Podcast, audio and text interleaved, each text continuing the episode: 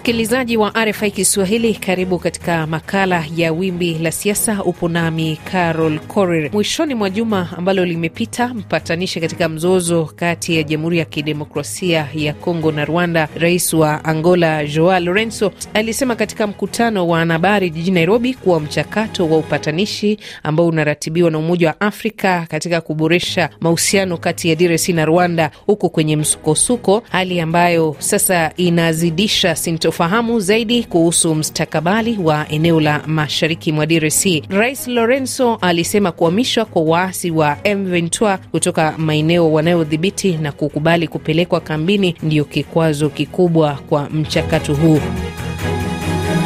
Kuzungumzia hili nimemwalika Francois Alwende ambaye ni mtaalamu wa siasa za DRC akiwa Kinshasa kwa sasa, lakini pia Haji Kaburu ni mchambuzi wa siasa za kimataifa akiwa jijini Dar es Salaam nchini Tanzania. Karibu katika makala Wimbi la Siasa. Asante sana. Asante sana. Nianze na wewe Alwende, kauli hii inakuja wakati kuna shuhudia wa mapigano kati ya waasi wa M23 na makundi ya wenyeji yenye silaha maarufu Wazalendo. Sijui unatathmini vipi kauli hiyo ya bwana Lorenzo? Asante sana. Nafikiri Rais Lorenzo alisema ukweli wa mambo vile ulivyo, kwa sababu yeye kama mmoja wa wale wapatanishi, na zaidi sana yeye anapatanisha nchi ya Kongo na Rwanda, lakini pia kauli hiyo inavunja moyo, na wananchi wa Kongo hawakutarajia hadi sasa wawe katika hali ilivyo kama vile tunavyoiona mashariki mwa Kongo.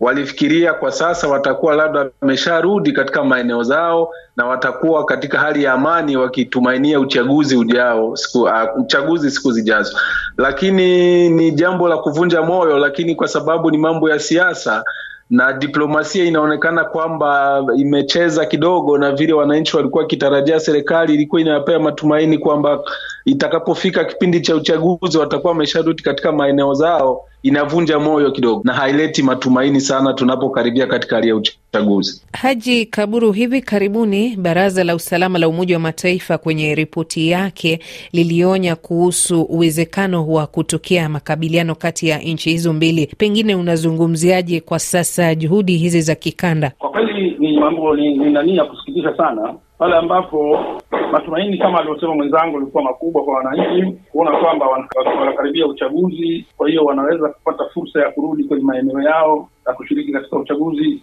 kama ulivyoandaliwa na serikali.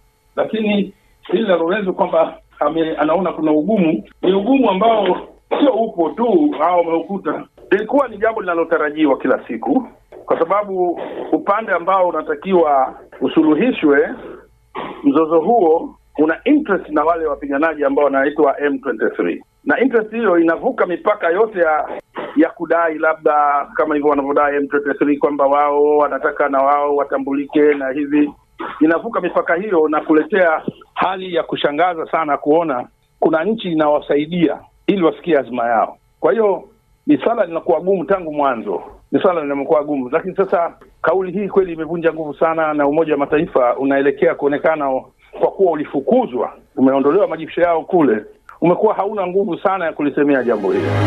Francois Alwende, vipi kuhusu mchango wa Umoja wa Mataifa amba, ambalo ambao umekuwa ukifuatilia sana kwa karibu mzozo huu? Wananchi hawaoni matokeo ya MONUSCO, ndio maana wanaandamana kila mara pale Goma, Bukavu, hapa Kinshasa, kila mara wananchi wameandamana kuomba MONUSCO iondoke, kwa sababu MONUSCO ili, ilialikwa nchini Kongo ili ije ipate kusaidia serikali kuleta amani, na pia kuna jeshi la East Africa Community ambazo pia wananchi wamevunjika moyo, hawaoni matumaini yoyote kupitia jeshi hilo. Kifupi ni kwamba Umoja wa Mataifa umefeli, umeshindwa kusaidia nchi ya Kongo kupata amani ama kusaidia serikali kurudisha usalama katika eneo la mashariki. Hakuna jambo lolote la muhimu wamefanyia wananchi, na wananchi kabisa wame, kama wameach, wameachiliwa wamekuwa abandoned. Hakuna msaada wowote wanapata na kutoka upande wa serikali na kutoka upande wa Umoja wa Mataifa. Na unajua kama yanayotokea sasa katika uwanja wa mapambano si ya kutia moyo, inayotoka inayotokea sasa ni ya kuvunja moyo zaidi na ni kupoteza matumaini tena zaidi, kwa sababu ni kama mchakato mzima umevunjika tena. Aji Kaburu, unaona mzozo huu ukielekea wapi? Tukitizama mpaka sasa vijana wanajiunga katika kutetea nchi yao. Kwa kweli majeshi ya Umoja wa Mataifa na Umoja wa Mataifa wenyewe haunasaidia chochote, na kuvunjika moyo kwa wana, kwa wananchi ndio kunaofanya wajiunge na jeshi ambalo linataka kupigana na wale waasi. Lakini wao wanapata wapi silaha? Hili ni jambo la kujiuliza. Msingi ni kwamba maeneo ambao wao wanayashikilia ni maeneo yaliyo na utajiri mkubwa wa, ma, wa madini. Sasa hii ni dhahiri kwamba nyuma ya hao kuna matajiri wa, wa Western huko na nchi za magharibi zinawasapoti. Kwa hiyo kuelekea kwa mpango ni kwamba kutakuwa ni, ni vita ya muda mrefu sana unless Kigali na Kampala waseme tume tumeacha. Bila hivyo hakuna. Bwana Francois, pengine nini kifanyike kwa sasa wakati huu hali ikizidi kuonekana kuwa mbaya mashariki mwa DRC? La kwanza kabisa ni jeshi la Kongo. Jeshi la Kongo lifanye kazi yake kama linavyostahili kufanya. La pili ni wananchi wafanye siasa wa Kongo, yaani siasa ya kidiplomasia upande wa Kongo lazima ufanye kazi yake vizuri. Wananchi pia hawana matumaini sana na serikali, na wanajua kwamba serikali ndo ina jukumu la kwanza la kuwalinda na kuwapea usalama. Serikali ni kama upande moja, kama tunavyojua, ni kweli kwamba haichezi karata zake kama inavyotakikana. Kuna corruption ambayo rushwa imetawala, ufisadi umetawala, mambo sio mazuri, siasa nyingi kuliko kusaidia wananchi. Serikali pia tunajua jeshi tunajua pia la Kongo lina madhaifu yake, na ndio maana unaona kwa sasa wazalendo wanajaribu kufanya yale wanaweza, lakini hayaleti matumaini hayo, kwa sababu nchi haiwezi kulindwa na wazalendo. Wananchi hawa wa mashariki mwa Kongo hawawezi kukombolewa na wazalendo, ni serikali na jeshi la Kongo ndio linafaa kuwakomboa, sio wazalendo. Pia katika kidiplomasia lazima serikali ifanye icheze karata zake ka kidiplomasia ili ipate kusaidia wananchi kwa kulazimisha Rwanda na Uganda isitishe kusaidia wahasi, na sio tu kama mwenzangu wamesema, sio Rwanda na Uganda peke yake, ni wale walioko nyuma ya Rwanda na Uganda ndiyo wanafaa kuacha kukata misaada yao na kufanya biashara na nchi hizo kwa kimadini ili amani ipate kurudi eneo hili. Kaburu,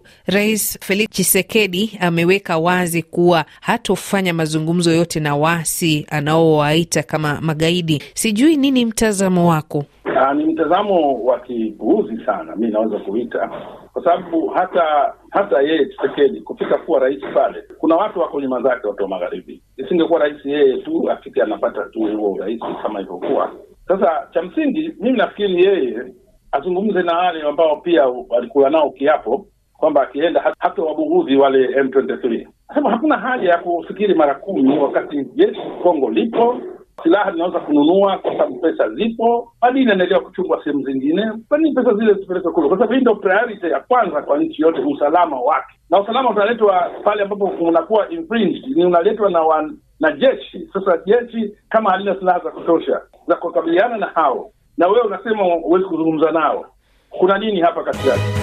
Tukimalizia, nipate kauli zenu za mwisho. Nini jumuiya ya Afrika Mashariki sasa inaweza kutumia ili kupatanisha nchi hizi jirani? Nianze nawe Alwende.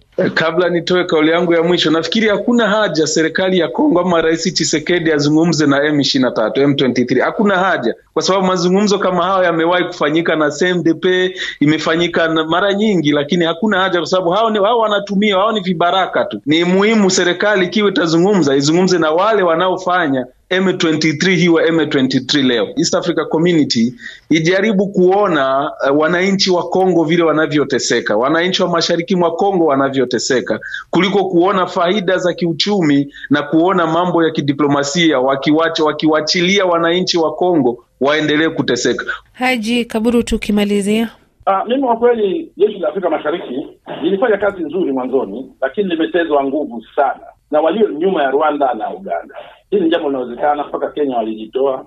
Ni kwamba tunafanya effort ambazo hazilipi, ni vitu ambavyo vimefrustrate watu wa Afrika Mashariki, na mimi nilikuwa mtu wa kwanza mwanzo kabisa nikuulizwa zamani kidogo, kwa nini tunaingiza Kongo, tunaingiza na na, na, na Sudani. Wakati bado matatizo ndani ya nchi zilizo katika Afrika Mashariki wakati ule hazijatatua matatizo ambayo yanatokana na kijeshi, na watu ni wanachama old kama Uganda ambao wako miaka mingi kwenye Afrika Mashariki. Wanafanya wazi, si jambo la kuficha.